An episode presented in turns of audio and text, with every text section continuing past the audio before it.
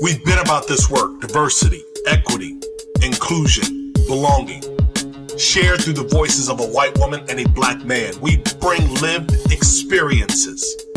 We have pursued DNI progress for most of our professional lives. We use Crazy and the King to cover news, tips from colleagues, and host incredible guests. Listeners, count on Julie and I to transparently drive the conversation. We thank you for rocking with us. Check it. Julie, kick off the show. Welcome to Crazy and the King Election Week 2022. Election Week 2022, and Mastodon is rising. Now, listen, for those of you who are listening to this pod, Julie and I actually have done this introduction two times. So we're not going to necessarily have as much fun with it the second time, but I promise you, we are going to have a conversation around Mastodon. Um, so clear your mind. Jay, were, were, you like, were you familiar with Mastodon before this weekend, or actually uh, before we even started recording? So before we started recording, but only like two days ago because of all the Twitter stuff, I'm like, oh shit, where am I gonna go? What am I gonna do? Yeah. Thus, the Mastodon rising.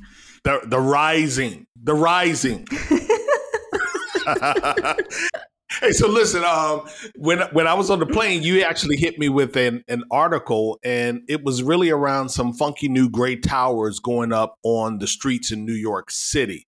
And on a serious note, there's some people with some concerns. And the article is titled, for those of you listening, it's What Are Those Mysterious New Towers Looming Over New York's Sidewalks? Why, why'd you pull this article? Uh, well, I just think it's really interesting for a few different reasons. So they're 5G towers to to break everyone's uh, you know yeah. interest on it. 5G towers, to be exact, um, there are more than 2,000 places across New York City. So think the you know the five boroughs where these 5G towers have been put up. And let's say they're like two or three. Going to be put up, just like correction, going to be put up. 2,000 going to be put up. Go ahead. Yes. And so some of them have started to pop up around the city. Um, and just so, like, when I think of 5G, I think of a cell phone tower, but this is sort of like a mini cell phone tower. It goes up, let's say maybe like three stories high. So you could be standing at the bus stop and look up, and you could be standing underneath a 5G tower, could be outside your apartment window, that kind of thing. And they're being put up in internet deserts. And basically, 90% of them are going into internet deserts, which are underserved areas of the city in terms of getting access to reliable, high speed internet. And we know how incredibly important that is when it comes to being able to work remotely, um, being able to help kids do homework, to get access to the information that they need to be well educated members of, of the community and, and society. And so, what really caught me off guard, uh, and I think this is sort of where your brain went too, was um, this is a really good thing, I think. And, and, this is my opinion because we need all you know we need to make sure that people who don't have access to very expensive internet you know like a lot of us have to pay for are getting access to 5g um, but the community seemed rather upset about it. They they weren't really happy um, because there didn't seem to be a lot of communication. And interestingly enough some of them didn't see the need yeah, didn't see the need. And I would say, you know, the healthcare concerns. I mean, think about how many years, Jay, we walked around and people said that this was a problem. Having the phone to our ear could be an issue it being so close to our brain. And so there are even mentions in the story around the healthcare concern. One mother raises the issue saying that the tower is just right outside of her son's bedroom window. And so I think it's absolutely fair. And I don't think it's asking too much of a community um, I don't think it's too much of a community to ask. That's a better way to say it. I don't think it's too much of a community to ask that you communicate with us, that you share with us that these developments, these enhancements are coming down the pipe, that this is the reason why we are doing them. We want to allay your concerns around healthcare or access or whatever the case may be. I just don't think it's too much uh, of them to ask. Tell us what is going on.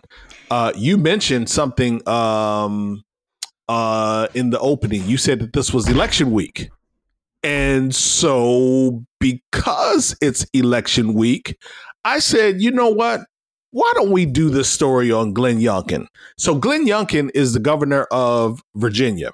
And earlier this year in January, he set up what he considered to be a tip line. And I shouldn't necessarily say he set up, his administration set up what they consider to be a tip line around this critical race theory. Now, for all of our listeners, you know, Julie and I have talked about a number of instances where critical race theory has been brought up. It's been brought up in the corporate quarter, it's been brought up by politicians, it's been brought up by community groups and organizers. I think about the group down in Texas, the Moms. These folks have really attacked critical race theory and basically said we don't want it taught in our schools we want it to we don't want it to happen in our workplaces nowhere. We really don't want history that makes us uncomfortable to be talked about. So the administration set up a critical race theory tip line in January. And guess what happened in September, Jay? I'll tell you exactly what happened. Nothing, nothing, nothing, nothing. I'm sorry. I'm sorry. I couldn't hear you. Can you say that again? Not One more time? Shit. Uh, yeah, yeah. That that right there. Nothing because most of the tips that they received came from, well, most of them came from one woman, but the few that they received were around academic rigor, um, special education, teaching tactics.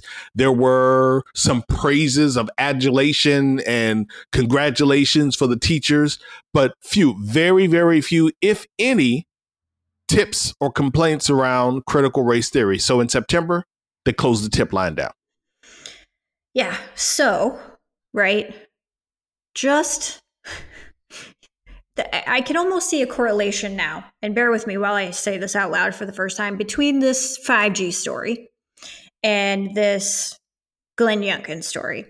Okay. So, Glenn Youngkin, in this case, um, took political action, right? Not government, not civic action, took political action to keep a base of his supporters agitated, um, to, you know, not sort of be the grown up in the room that says, you know what, this isn't real.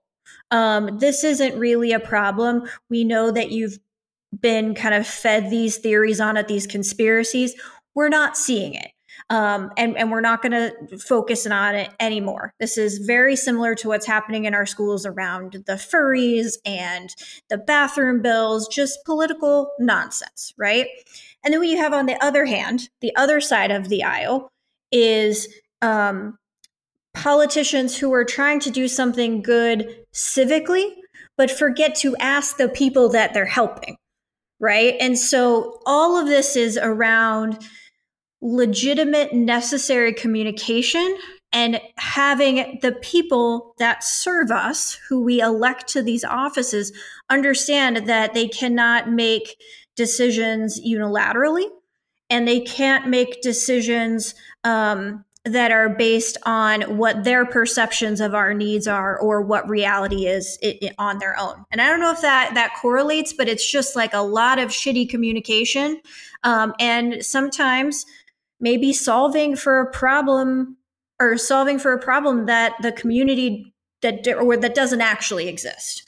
Like the voting piece that you mentioned uh, around you know new, in the new york times and how since the pandemic i know that there have been some changes in how the disability community has been able to participate in the voting process yeah, New York Times has a great article out on election day. Um, I, I, highly encourage you to go back and read it. Um, just talking about that disabled voters are twice as likely to have um, problems voting in person um, as an as a non-disabled person. And in fact, during the 2020 election, um, more than two million voters with disabilities reported that they were not able to um, finish the act of voting or vote with the appropriate privacy protections. And that's a significant number. Um, and then as we move towards these more restricted, um, laws and regulations around the right to vote and and all the rules of of putting pieces and parts in place to protect identities and make sure there's no voter fraud which does not happen at any scale in this country. What politicians are doing again is making it more difficult for a uh, part of their constituency a large part of their constituency to actually participate in the process yeah, which is absolutely unnecessary, which is a reminder for all of us that while we may vote on a particular day uh, at specific times throughout the year, that the necessity for us to be present and involved, involved and present, attentive, intentional, that that requirement is something that exists all the time, that we um in the in the throes of our day to day and moving about life, all of the responsibilities that we have personally, professionally, that we cannot forget to be civically engaged to some degree. And speaking of voting, we'll close out with Home Depot. They actually voted down, this is in Philadelphia, they voted down the opportunity to unionize uh, in the Home Depot stores. The vote was 165 to 51 against forming the Home Depot Workers United. Uh, as you might know, for those listening, uh, it's an Atlanta based company. They employ somewhere in around 500,000 people in more than 2,300 stores in the US, um, Canada, and Mexico. So, no union in Philadelphia. Yeah. And this, I mean, I actually read the story and I kind of thought, well, I'm really surprised that they they decided not to unionize. But what I had to kind of step back and remember is that Philly's in the Northeast, um, which has much greater labor protections. It has a stronger history of of unionization than um, a, a, lot of the rest of the country, and so.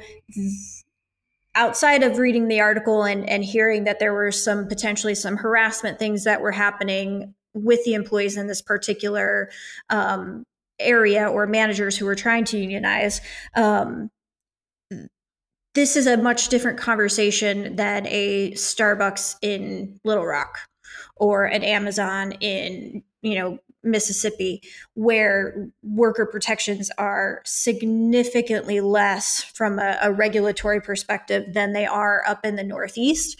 Um, we'll see how this continues to play out, but I think that where we really need that union build out is really it's in the south and the midwest. That's where we've lost a lot of those worker protections over the last three decades. Cool. So a word from our sponsor and we'll keep pushing through this election week episode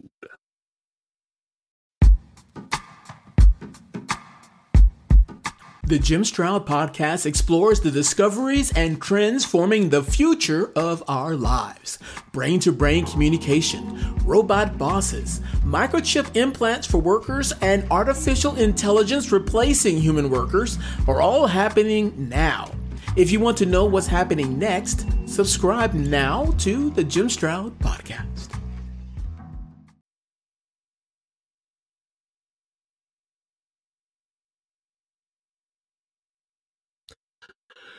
So, in a flash, let's talk about the chicken and the egg. The bird let go of several thousand employees. Ad revenues have dropped. Potential class action lawsuit is looming, and he justifies it because of activist social groups pressuring advertisers.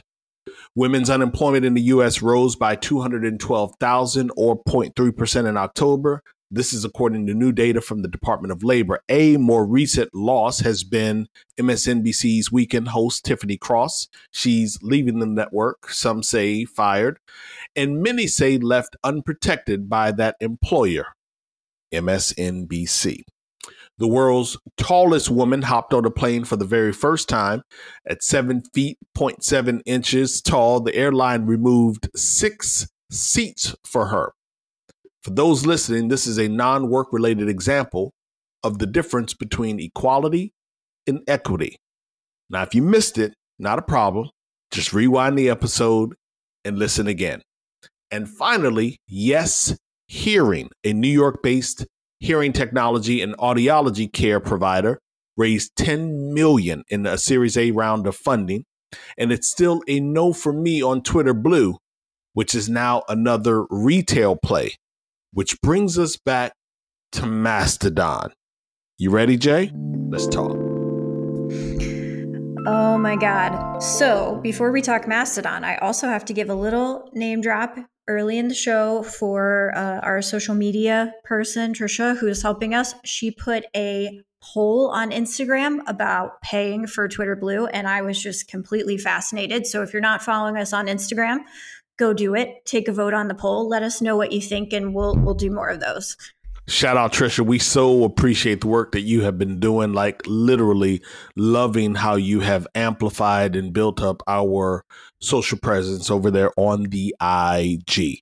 So that hot water I mentioned is boiling. There are more than a few disappointed murmurs when Academy Award winning actor Lupita Nyong'o announced that she would become the global diamond brand um, of De Beers their first ever global ambassador. Kyrie Irving has raised anti Semitism concerns. Rihanna disappointed fans with the choice of Johnny Depp. And we know a whole bunch of people are mad at Jack Dorsey. Um, let me just say here's what here's what Chris D. Jackson said about Jack Dorsey on Instagram. He said, quote, it's not about your business practices. It's that you said Elon is the singular solution that you trust. And his question to you, Jack, was Are billionaires really that mesmerized by each other? And I want to go back to that. Elon is the singular solution that I trust. I guess, you know, my question this week, Jay, as we talk for a couple of moments, you know, I just found myself really I'll use the word disappointed. Um, I think that that's a little light because that tends to be a part of the week. You know, you you ebb and flow through these emotions, how you're feeling about certain subject matter. Um, I found myself just a little disappointed in, as Chris says, that disconnectedness of some of these people that breathe a rare air and how it is that you cannot see what you are doing. It is paralytic, it is peril, it is uh, an abuse, misuse. I, it's just detrimental to more of humanity than it is serving. And why is it that we seem to continue to suffer the brunt of many of these decisions? Well, that was a big question for our, our little podcast here um, this afternoon. And, you know, I mean, I think the thing, if we go, if we went back and listened to last week's episode, right? You were kind of like, yeah, Twitter, whatever, Elon, whatever, like no big deal. And I. That's a fact. That's a fact. And I mean, and here's the thing that's good about us, right? I tend to like overboard overreact a lot of times and and you kind of bring me back to like the the sane middle place and but what i think that we found this week is how much damage one person can do inside of a corporation in the matter of hours right so um jack and, and i think a lot of us had sort of this eh, sort of fan girl fanboy thing about Jack that he was sort of this good tech guy. Um, he he got a big payday, right? And at the end of the day, that's really what it's about: is all these billionaires getting bigger paydays with each other, and that's why they're so fascinated with each other. But knowing that you know Elon dissolved all the employee resource groups, he cut the content moderation team. He also um, gutted, if not completely dissolved, the accessible user experience team um, in just a matter of hours because what he needs is to make more money. Um, because he took on so much debt to make this purchase. And now we're all living with the consequences of his knee jerk reaction to buy an option that he couldn't really afford to uh, to actually have have called on him.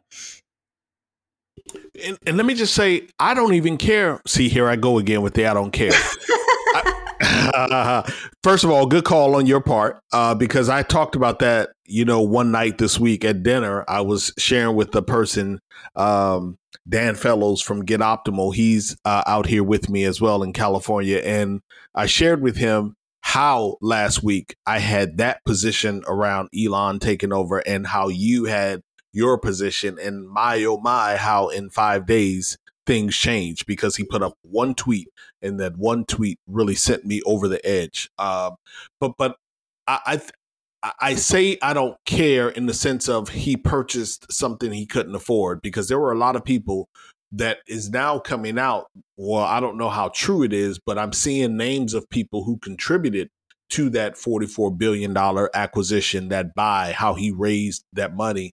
And there's some names in there of people that you know, a lot of us uh, admire, if you will. We respect to a certain degree. We we rock with to a certain degree. So how he got to owning it uh, is his balance sheet business. I, I, think the challenge that I have um, with, with this scenario is how is it that you you could be so, so short sighted that you could come in and just drastically begin to cut. I mean, most leadership books, most of them from the 90s to 2000s to 10s, most of them still have a very familiar theme in them, which is as a leader, when you take over, do not do anything for the first 30 days. For the most part, walk around, get to know the landscape, understand your terrain, and then begin to make some decisions. But give it 30 days. Okay, fine. If 30 is too long, give it 15. no problem.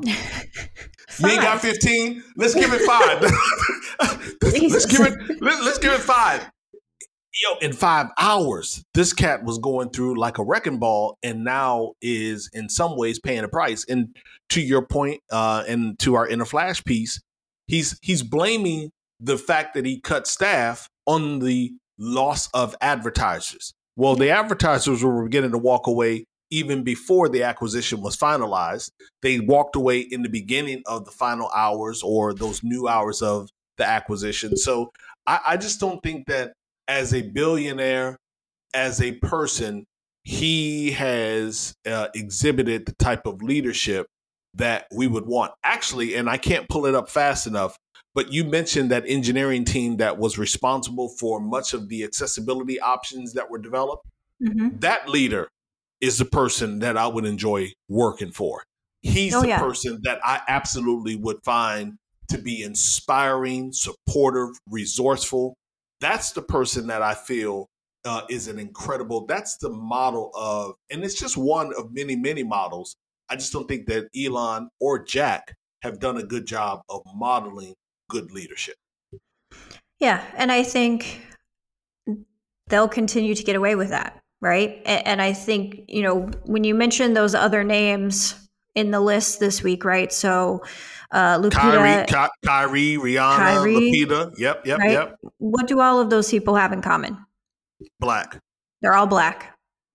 They're all black. And I, Lord Jesus, I don't think that we had this conversation on the record last time that we talked, but you know, kind of goes back to Kanye, who Kanye has some things happening that he needs to to answer for, but holding to account a black man at a different standard than we hold a white man to, I think is is part of of what kind of goes full circle for me here. And I, you know, I don't, I don't know necessarily that I, I feel like Kyrie deserves a pass or, you know, I don't know. Like, I don't know. Um, but I just feel like as I keep watching um, people be held account to their errors, the ones that we're talking about right now more significantly than the ones that we should be talking about, like Elon, like Jeff Bezos, like Jack Dorsey, um, are, you know, successful black and brown people.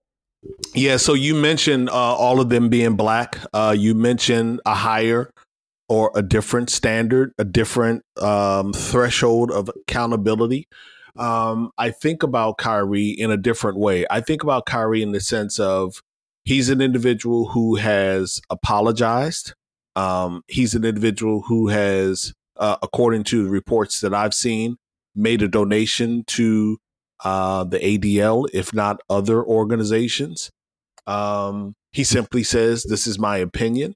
Uh, I'm I'm suggesting or recommending that you watch a particular movie. I think the movie is titled Hebrews to uh, Black, if I'm not mistaken. Negroes, I think. It, it, to Negroes, Hebrews, Hebrews to Negroes, something like that. Yeah. Uh, I have not seen the movie, so so here's the issue. And you bring up Bezos. Here's the issue. The issue for me is I don't believe that Kyrie is anti-Semitic.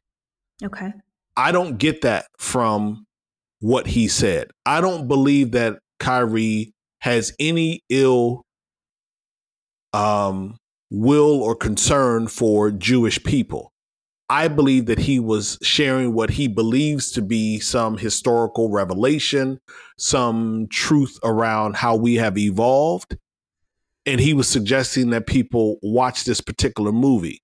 And my question becomes well, if you're mad at Kyrie for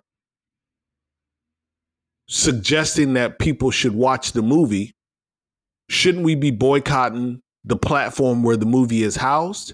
Because I don't see any tweets. I let, let me tell you, Jay, I listen to black and white hosts on radio stations, programs that are on black platforms or primarily black platforms as well as primarily white platforms. I listen to a variety of talk hosts, intellectual individuals that can do far more justice to a conversation such as this than I ever will be able to.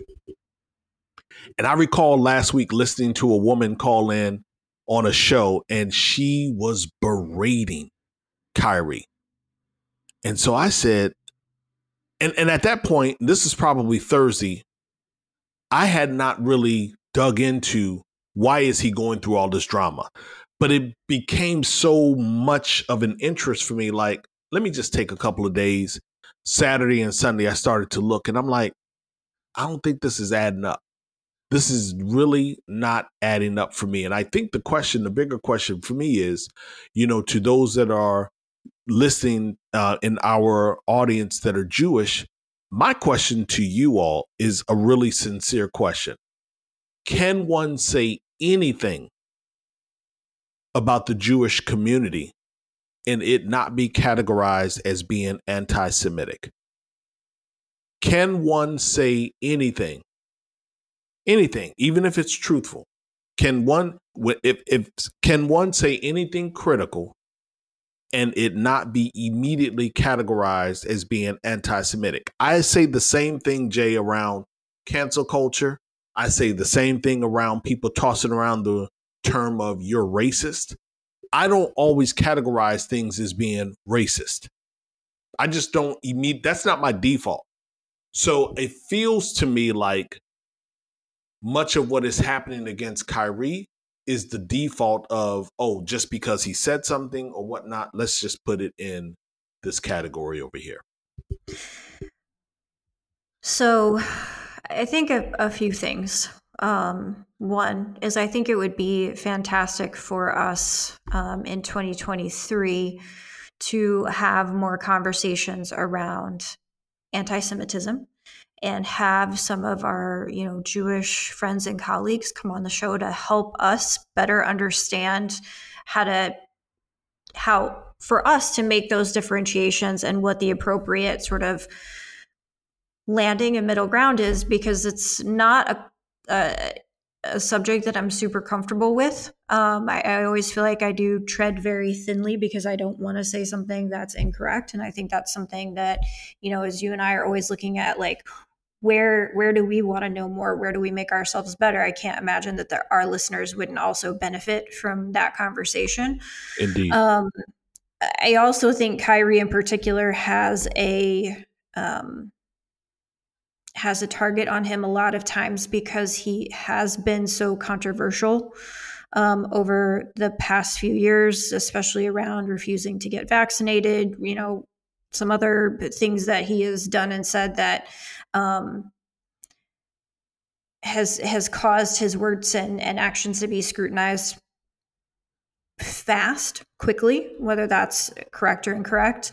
Um, you know and the I, have been looking and the movie that he put up was hebrews to negroes wake up black america um, and according to the new york times it's a 2018 film driven by anti-semitic tropes about jewish people lying about those origins among its false and outlandish claims is the assertion that the holocaust never happened so what you know, Kyrie put a link in his one of his Instagram stories to that movie. Um, it got caught up, and and thus here we are with him um, being uh, titled as unfit for uh, so, being so, a part of the Brooklyn Nets organization. Go ahead.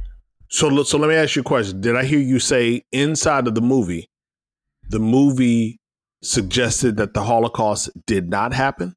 Correct. Kyrie did oh. not. So Kyrie literally he put up a picture of the movie eh, or a rental link or something in Amazon. No words, no context.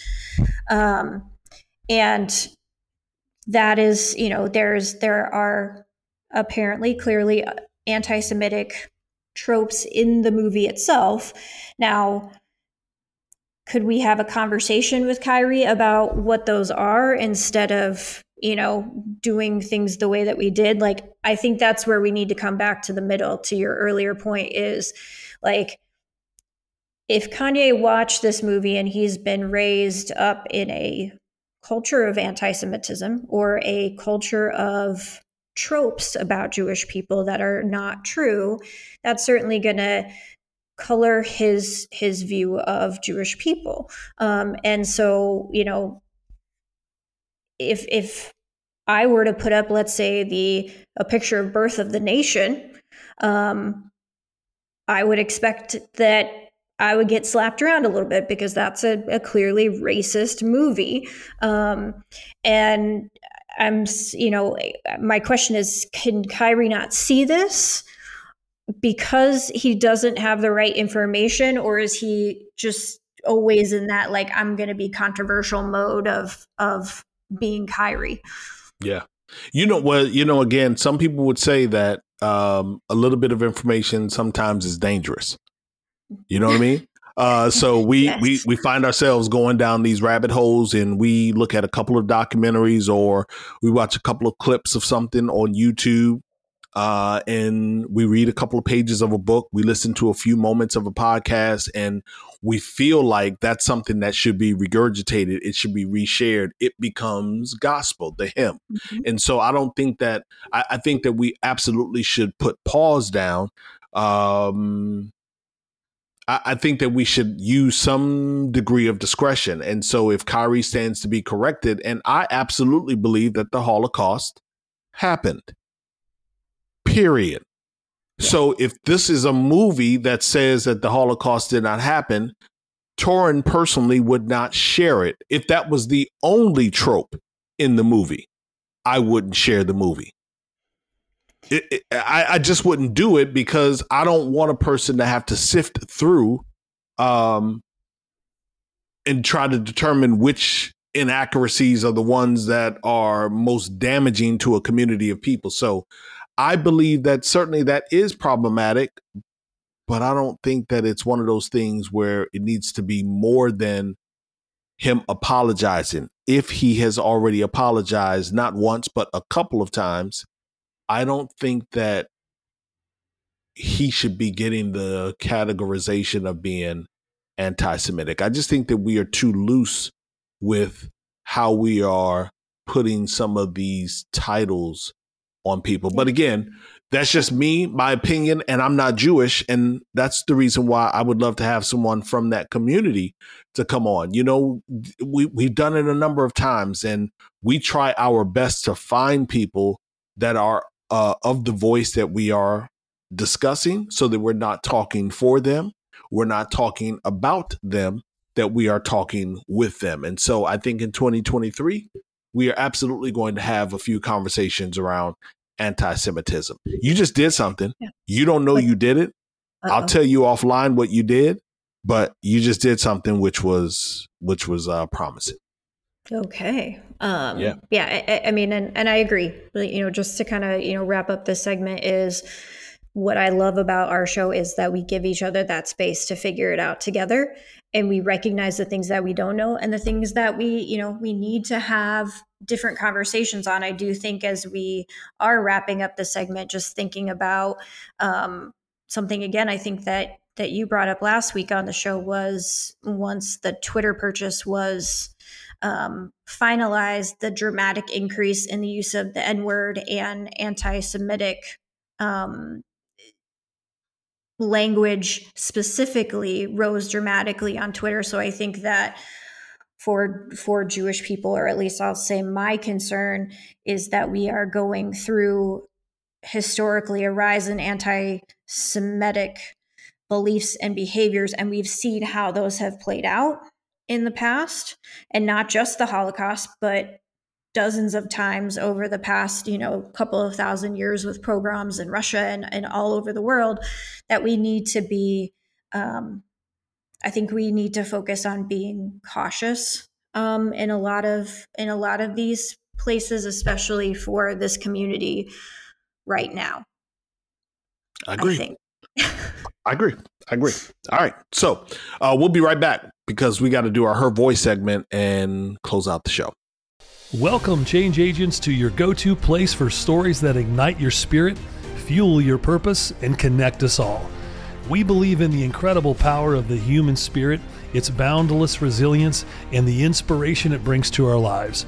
On the Driving Change podcast, we'll journey together through the extraordinary yet very relatable experiences of some of the most amazing people on earth. Our mission? That through these stories, we might just spark change within you and awaken a newfound motivation to harness your unique gifts to make a real difference in the world. So get ready to be inspired and join us on this incredible adventure. You can find the Driving Change podcast on Apple Podcasts, Spotify, iHeartRadio, or wherever you love listening to your favorite podcasts.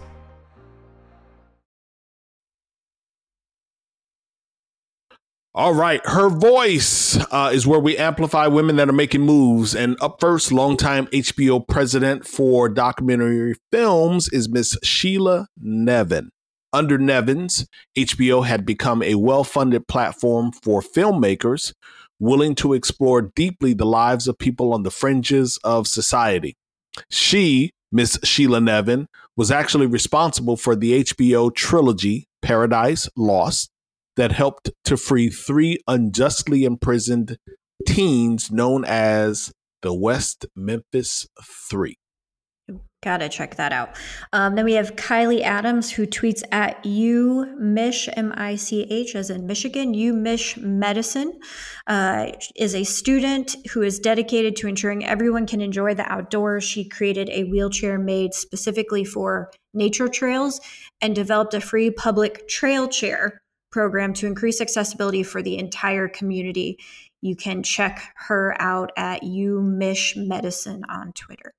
Yes, indeed. Lois Curtis, uh, a civil rights icon and champion for justice. Lois, unfortunately, uh, passed away last week. She was the lead plaintiff in the 1999 Supreme Court landmark decision, Olmstead versus LC. It's a decision that changed the lives of millions of people. And in that ruling, penned by the late Justice Ginsburg, the Olmstead decision made or forced institutionalization of disabled people illegal. And since it has been passed, Olmstead has been applied to state institutions, schools, and workplaces. The AAPD put out a really beautiful statement about Lois Curtis, again, who passed away last week. And finally, Chief Human Resource officers are becoming top picks for CEO, a move unheard of five years ago. Brianna von Stripp of Anthemius, Leslie Motter of Make a Wish Foundation, and Leena Nair of Chanel have all moved from HR to the corner suite. Absolutely, absolutely. And I just want to say that I didn't do a good job this week, Jay, on disability Twitter. Uh, so I apologize to you. I apologize to our listeners uh, for not necessarily having the Twitter mentions lined up. Uh, I missed that part in pulling the show together, but I am absolutely putting the mention out there. I want people to go out and get on Twitter, do hashtag disability Twitter. Just put the hashtag in the search disability Twitter and find articles, find resources, find people that will introduce you to what it's like to be a part of the dis- disability community. All right, and I will give one quick name drop this week to a good friend of ours from the disability community, Kathleen Lee, who passed away last week. Um, if you know her, uh, you know what she meant to our community, the amazing work she did through Cornell, the amazing advocacy that she did. Uh, we lost her, and I would just like to close reminding each and one, every one of you, that we should take the signs of suicide seriously. Um, if you are considering suicide, call the National Suicide Hotline and call a friend because we need you and we love you and we don't want to lose you. And we lost an amazing woman too soon um, this month. Yes, indeed. Uh, Kat was phenomenal. Only had a chance to meet her, but one time, and her energy was radiant. Smile was bright. Had on her cowgirl boots, and she was stepping through that joint in California. Love, love, love meeting Kat um, earlier this year. We close reminding each and every one of you to share the pod with your digital tribe and to find your voice. Be a better human. Let's create better culture teams and workplaces. For now, Jay and I are Ghost. See ya.